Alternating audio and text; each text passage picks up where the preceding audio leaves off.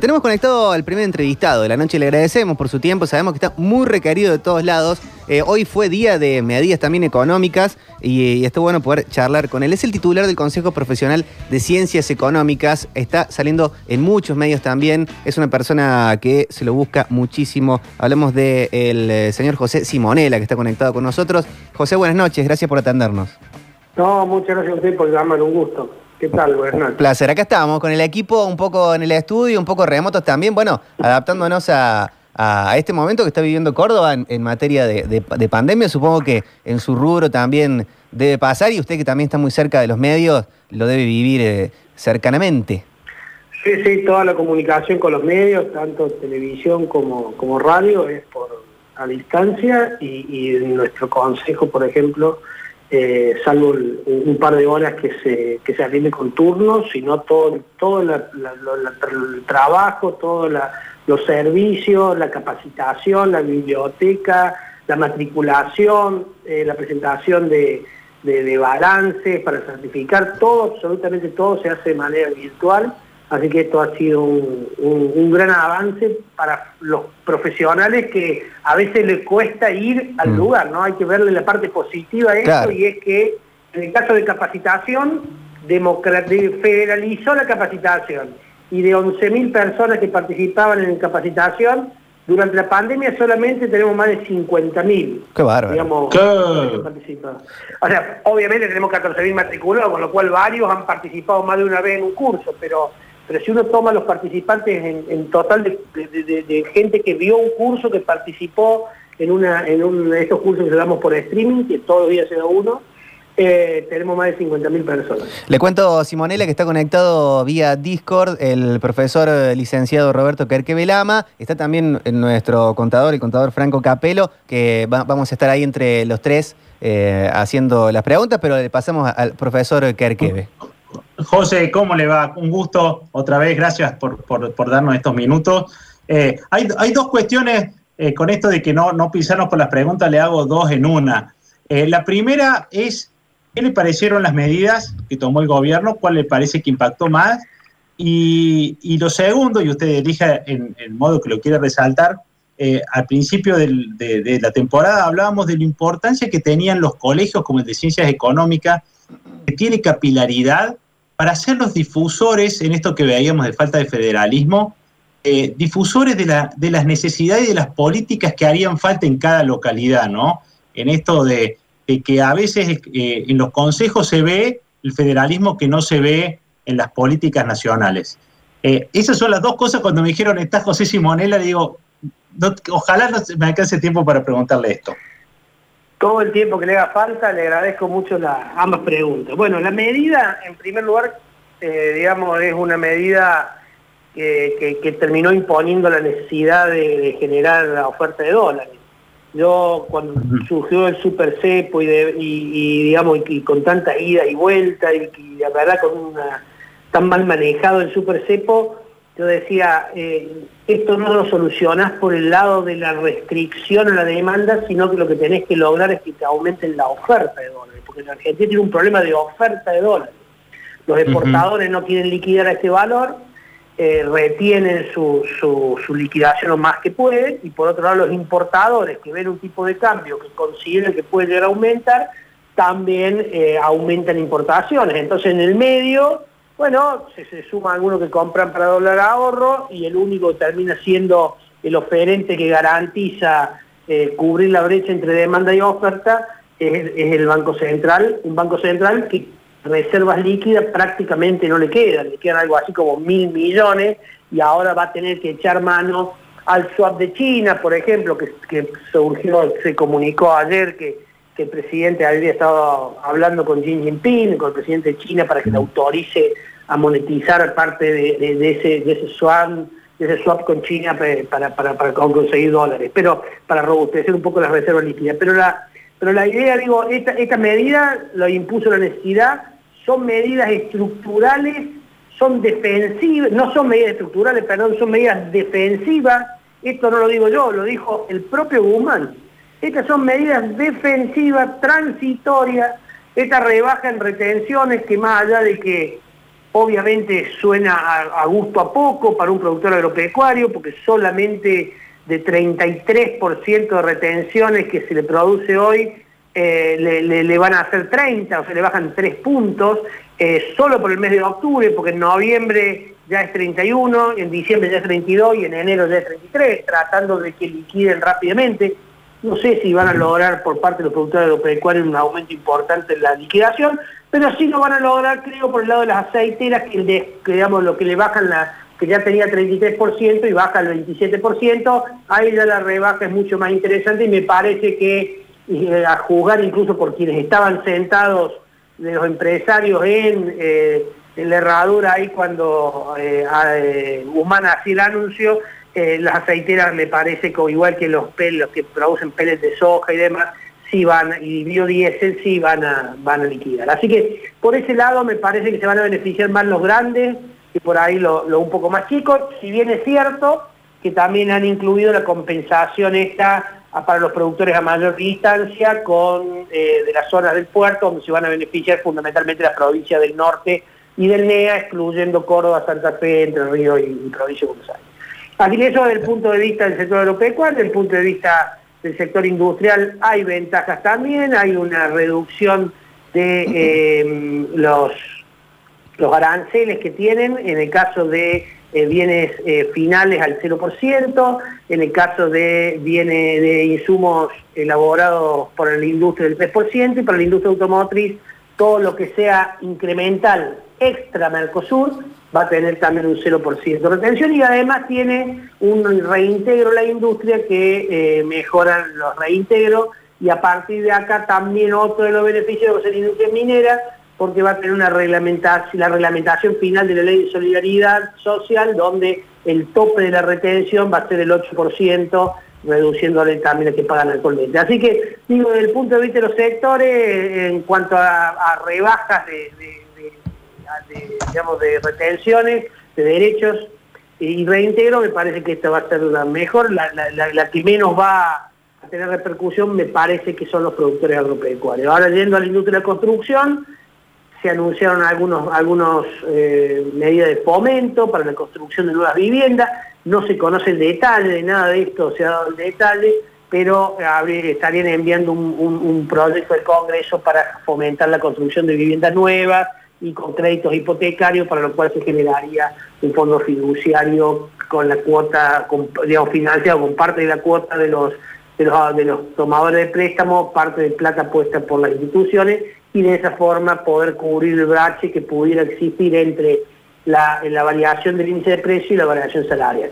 Bueno, esto hay que ver cómo se instrumenta. Vamos a la segunda pregunta suya, sí, respecto de la importancia de los consejos en la difusión de las necesidades federales.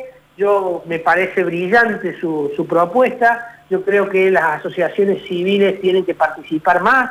El Estado debería abrirle el juego a un montón de instituciones civiles que, en el caso, por ejemplo, de la seguridad social, de la acción social, lo ayudan desde pequeños comedores a merenderos a cumplir una función que debía cumplir el Estado y no la puede cumplir. Lo que usted plantea es, ¿por qué no aprovechamos el federalismo de las entidades profesionales que se da dentro de cada provincia y a su vez en todo el país? En el caso nuestro, nosotros tenemos 16 delegaciones en todo el interior de la provincia. Todos nuestros profesionales están comunicados por el medio de una app que reciben su capacitación en el celular o en la PC, en donde esté, y a su vez formamos una federación argentina integrada por los 24 consejos con comunicación permanente. Hoy tuvimos una reunión de Junta de Gobierno donde nos reunimos los 24 presidentes de consejo para tratar los temas de las profesiones. Eso se hace de manera virtual. Y como dice usted, me parece que es digamos, por donde se puede canalizar no solamente el federalismo, sino también las necesidades y las opiniones de los distintos sectores, porque la verdad es que la riqueza que tienen, en este caso las entidades profesionales, como la tienen las entidades empresarias o las entidades sindicales, digamos, la experiencia de estar todo el día frente al problema en un lugar donde por ahí el hacedor de política, el burócrata sentado en Buenos Aires, ni se imagina, ¿no? Y el mejor ejemplo es por ahí algunos aplicativos de AFIP que cree que pueden utilizarse en todos lados y después se dan con que no hay conectividad en muchos lugares del país y ese aplicativo es de muy difícil implementación o hay que conectarse a una hora de extrema. En algún momento la gente de AFIP había diseñado un aplicativo para que desde un iPad poderlo, o de una tablet, digamos, poderlo manejar desde las rutas. Después se dieron cuenta cuando salieron que hay muchas rutas donde no hay conectividad, digamos, de internet. Bueno, obviamente en Buenos Aires eso no te enterás. Si tuviste claro que andar por alguna ruta del interior provincial o de otras provincias, sabés que en algún momento la señal se corta. Así que bueno, me parece que la experiencia de los profesionales, de todas las entidades civiles, sería excelente para que el gobierno la capitalice. Si los gobiernos escucharan a la sociedad civil, me da la sensación que la escuchan poco, salvo cuando necesitan los votos. Estamos escuchando a José Simonella, titular del Consejo Profesional de Ciencias Económicas, economista claramente. Hoy fue día de medidas económicas y la cosa se pone bien técnica y por eso nos suma mucho tener al contador Franco Capelo también conectado. Franco, adelante. Bueno, buenas noches, licenciado. ¿Cómo está usted? ¿Qué tal, Franco? Un gusto. Un gusto. Yo a usted lo tengo de vista porque alguna vez haber ido al Consejo, saber que usted es una de las autoridades, y este no es su primer mandato, ¿no? Ya ha estado antes, ¿puede ser o me estoy equivocado? Así es, ya ha estado antes. En el Consejo, por lo menos, si no era presidente, estaba en el Consejo con seguridad porque me acuerdo.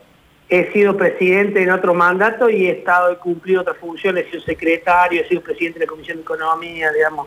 La verdad que exacto, tengo muchos años en la vida institucional y es una cuestión que uno le debería recomendar a todos los colegas que tengan vocación de servicio. Es una, obviamente que es una función que uno cumple ad honorem, con un alto honor, pero es una función muy, muy gratificante y que la verdad que se la recomiendo a todo el que tenga vocación porque poder contribuir o tratar de contribuir a que una profesión tan importante como la nuestra se siga manteniendo en una consideración pública importante como consecuencia de la gestión de todas las autoridades que me han precedido en todos los momentos, plantando, digo, en esto que decía el profesor recién, las instituciones profesionales pueden dar muestra que a veces la sociedad necesita y en este caso son, del Consejo de Ciencias Económicas no se conoce un caso de corrupción en 72 años de vida y por otro lado siempre se trabajó ad honorem y ninguna conducción volteó nada de lo que hizo la otra. Le puede haber cambiado un sentido, le puede haber cambiado, dado su impronta, pero siempre se construye sobre lo que ya se construyó. Nunca se destruye lo anterior. Y esto me parece que es algo que lamentablemente los argentinos no lo practicamos habitualmente. Bueno, le cuento que yo tuve la oportunidad de trabajar, ser pasante durante 2 años en la Caja de Previsión, en el año 2004, si no me equivoco, 2005, y que actualmente juego en el equipo de fútbol que va a las Olimpiadas anuales, que este año obviamente por causa de público conocimiento no se van a poder desarrollar. Gran arquero. Así que soy el arquero así del equipo, así que estoy relacionado con el consejo. Bueno, ya se vendió el contador. Bueno, déjenme que le haga una pregunta, así dejamos de charlar de nosotros. ¿Cómo puede explicar usted, nos escuchan taxistas, muchachos que están en la calle, a lo mejor jóvenes emprendedores o gente que pregunta si conviene o no invertir en dólares? A mí me gustaría aprovechar su talento como licenciado en Economía para que explique la diferencia o por qué el tipo de cambio hoy oficial contiene en su precio el 65% de su valor son impuestos. Entiendo que se pueden recuperar algunas, llegado el caso, contra un impuesto, pero que la composición del valor de la principal moneda sea del 65% de impuestos, tiene que tener algún impacto, ¿no? Así es. Bueno, lo primero que ahí le tenemos que aclarar a lo que estoy escuchando es que ese dólar ahorro que vos planteas que vale 80 pesos, y que, vale 80 pesos el dólar oficial, ¿no? El dólar que te vende el Banco Nación, para dar un ejemplo. Exacto. Y vos terminás pagando 132 pesos, es porque en el medio tenés 65% de impuestos. 30% de impuesto solidario, que no lo recuperas, y 35% de un pago a cuenta de impuesto a la ganancia, que si no pagas impuesto a la ganancia, lo podés usar para bienes personales. Y si no pagas impuesto a la ganancia ni bienes personales, El año que viene la AFIP te dice cómo te lo va a devolver. Veremos cómo te lo devuelve, cómo es el trámite, cuándo te lo devuelve, y cuando te lo devuelva no va a tener actualización, es decir, no va a tener ni intereses ni ajuste por inflación. Esto es lo primero que le tenemos que explicar a la gente. Lo segundo que le tenemos que explicar a la gente es que del 100% de gente que se presentó hoy a comprar el dólar ahorro, que en el primer día desde que estaba el super cepo, porque antes no se vendía prácticamente porque los bancos los primeros días no podían porque no contaban con la base sobre la cual consultar de manera online, que después terminó proveyendo el Banco Central, y después quedaron 2 días de finales de mes que la gente no compraba, pero del 100% de la gente que acudió hoy solamente pudo comprar el 30%. O sea, fueron 100 personas y compraron 30. 70 fueron rechazadas por estar dentro de los excluidos. ¿Quiénes son los excluidos? Y casi todo, digamos. Si el taxista es monotributista y tomó el préstamo a tasa cero, quedó afuera. Si el taxista es chofer y su empleador tomó un ATP, quedó afuera. Si el taxista tenía un préstamo UVA y lo refinanció, un préstamo prebendario y lo refinanció, quedó afuera. Si el taxista recibe algún plan, quedó afuera. Digo, la verdad que es más la gente que quedó afuera con el super cepo que las que pueden comprar en esta preocupación del gobierno por tratar de controlar la demanda de dólares, ¿no? Hubiera sido más fácil, hubiera generado menos problemas al gobierno en términos de expectativas, si hubiera prohibido por 3 meses, digamos, hubiera suspendido por 3 meses la compra de dólar ahorro, creo que hubiera generado menos zozobra en la gente. Esto que este super cepo, donde además tenés que descontar lo que compraste con la tarjeta de crédito, la tarjeta de débito. Y la verdad que tiene una ingeniería tan complicada que lo único que hizo es generar preocupación en la gente, confusión y alarma. Así que, digo, ahí está la explicación por qué de 80 pagás 132, al medio 65% de impuestos, y después, bueno, tenés que tener la suerte de ser o empleado público o empleado en relación de dependencia de una empresa que no haya tenido la necesidad de otorgar un ATP, de recibir un ATP, que es lo que el subsidio que dio el gobierno para pagar una parte del sueldo, o habiéndolo pedido no te lo dieron, digamos, ¿no? Entonces, claro, si sos de esas empresas también poder ser. Y además, por norma de conocimiento del cliente, hoy trascendió que los bancos le estarían exigiendo a las personas que no tienen relación de empleo un ingreso de 55.000 pesos para venderle, para que concurra el perfil del cliente con el que compra dólares. Así que es muy difícil ahora comprar el dólar ahorro, y me parece que, bueno, a 130 y pico de pesos también es un valor un valor muy caro, un valor de dólar estresado. Digamos, hay un economista que dice que el dólar no está atrasado, está estresado. Estresado, claro. 132 está estresado el dólar. Para que vos te dé una idea, hay que ir al dólar de la hiperinflación del año 89, que capaz que vos no te la acordás porque sos más joven, y sí, hay que ir a la guerra de Malvinas para encontrar un dólar de esa magnitud. Así que el valor del dólar está alto, simplemente puede estar más alto si el gobierno sigue cometiendo algunos errores en términos de no dar tranquilidad a la economía, que es un objetivo que el ministro Guzmán lo manifiesta periódicamente, pero que le cuesta implementarlo, ¿no? Tal cual, totalmente. Roberto, profesor. José, ¿tendremos una preguntita? Sí, acabo de culminar otro compromiso que tenía en la televisión, así que puedo con tranquilidad. Bien. Pero no los aburro. La pregunta tiene que ver con hay una cuestión. A usted le tocó ser autoridad en época de kirchnerismo, en época de macrismo, digamos, hace mucho que está en la función colegiada y es referencia de opinión, ¿no? Y hay una batalla en los medios donde si usted fuera y diera la información por lo que lee en un diario, muchas veces hubiera quedado mal parado, ¿no? Y se hubiera quemado públicamente en dar consejos y se basara en lo que es la batalla mediática de medidas, ¿no? Lo que requiere estudiar para poder dar un consejo hoy a un cliente. Digo, ¿cómo vive esa disputa donde por ahí lo llaman de un medio y piden que diga que todo está mal desde un lado, y eso que le ha tocado en distintos periodos políticos? ¿Cómo se ha podido manejar profesionalmente desde ese lugar o qué lugar le ha marcado el colegio para poder moverse? El consejo, yo perdón. Creo que, mire, lo primero que uno tiene que tener en claro es que tiene que tener una honestidad intelectual en esto, ¿no? No guiarse por lo que, por la línea editorial del medio, porque uno no es periodista del medio, sino que simplemente es una consulta que se le hace sobre una opinión.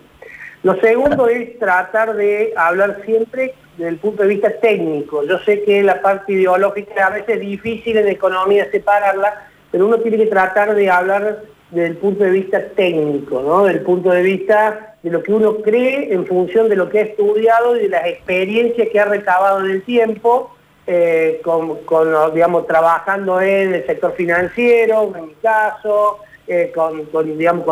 asesorando clientes, digo, todo este bagaje de experiencia que en Argentina es muy valiosa, porque no es lo mismo leer en un libro de economía sobre hiperinflación que haberla vivido, no es lo mismo leer en un libro de economía sobre lo que son los cepos al haber tenido 5 o 6 cepos, no es lo mismo haber experimentado el plan Bonet que haberlo leído, de haber experimentado el corralito y el corralón. Digo, todo ese bagaje de experiencia que uno tiene y que la puede contrastar contra incluso lo que uno lee de teoría económica o de... Todo esto uno lo tiene que tratar de, con la mayor, de nuevo, honestidad intelectual, volcarlo a la comunidad. ¿Por qué a la comunidad? Bueno, porque la comunidad fue la que me formó en mi caso. Yo soy egresado de escuela pública y gratuita y de la universidad pública y gratuita. Entonces, la sociedad me formó en tanto y en cuanto yo pueda devolverle algo a la sociedad y lo que diga les pueda servir a la sociedad, adelante. Por ahí me dicen, vos te levantás a las 6:30 de la mañana y empezás a atender medio, yo a las 10 de la noche lo atendés. Es que yo me debo a la sociedad porque a mí la sociedad me formó. Pero en cuanto al tema institucional hay que ser muy cuidadoso, porque nosotros, por eso, siempre uno tiene que alejarse de las apreciaciones partidarias, igual que de las apreciaciones religiosas o de género, porque nosotros tenemos la suerte de tener en nuestra institución matriculado de todos los colores políticos, de todas las visiones, de todas las filosofías, de todos los credos, de todas las opciones de género, así que hay que ser muy respetuoso y siempre uno tratar de hablar de manera personal, más allá que obviamente uno tiene el honor de tener un cargo y la responsabilidad de respetarlo. Así que eso se hace estudiando, se hace leyendo, se hace tratando de darse el tiempo para escuchar lo que está planteando el ministro de primera mano y no de leer lo que algún medio interpretó de lo que dijo el ministro. Obviamente que a veces uno, la información que dispone es la que está en los medios, porque no tiene toda otra información. Uno lee que Xi Jinping habló con Alberto Fernández y eso lo leí en un medio, no lo pude escuchar, no pude estar y por eso digo lo que siempre advierto, de acuerdo a lo que dicen los medios. En cuanto al ministro Guzmán, me tomé el trabajo de escuchar lo que decía, de tomar nota para que si me equivoco, me equivoque yo y no me lleve equivocación, en algunos casos intencionada, de algún medio que dice que esto es fantástico, de otro medio que dice que esto no va a servir. Digo, me parece que a veces no es ni ni una cosa ni otra, por eso que también trato siempre de rescatar las palabras dichas por el propio ministro. Digo, cuando yo digo, no son medidas estructurales, son defensivas, no lo digo yo. Son textuales palabras que le copié recién al ministro cuando las dijo él. Así clarísimo, que bueno, en esto, este es el gran desafío que tenemos quienes cumplimos alguna función de comunicar, hay que tratar de hacerlo con la mayor honestidad posible. Cuando uno se equivoca, decir que se equivocó y tratar de, por lo menos, transferir la poca o mucha experiencia que haya tenido en una economía tan complicada como la Argentina, con tantos desafíos como la Argentina y tan cambiante, ¿no? Donde las noticias duran, noticias que en otros países durarían una semana, cada vez se duran un par de horas. Simonella, ha sido usted muy amable por su tiempo, ha sido muy claro también, muy completo el análisis. Sabemos que tenía poco tiempo y estaba muy requerido como siempre, así que doble el agradecimiento. No, muchas gracias a usted por la amabilidad. Muchas gracias. Y sepa que somos todos profesionales matriculados, por eso nos dan nota siempre. Claro que sí. La verdad que eso que dice no es menor y es digamos, un factor de compromiso permanente con el programa de ustedes. Así que cada vez que me necesiten acá estoy. Qué grande. Bueno, muchas gracias. Buenas noches. Abrazo. Buenas noches.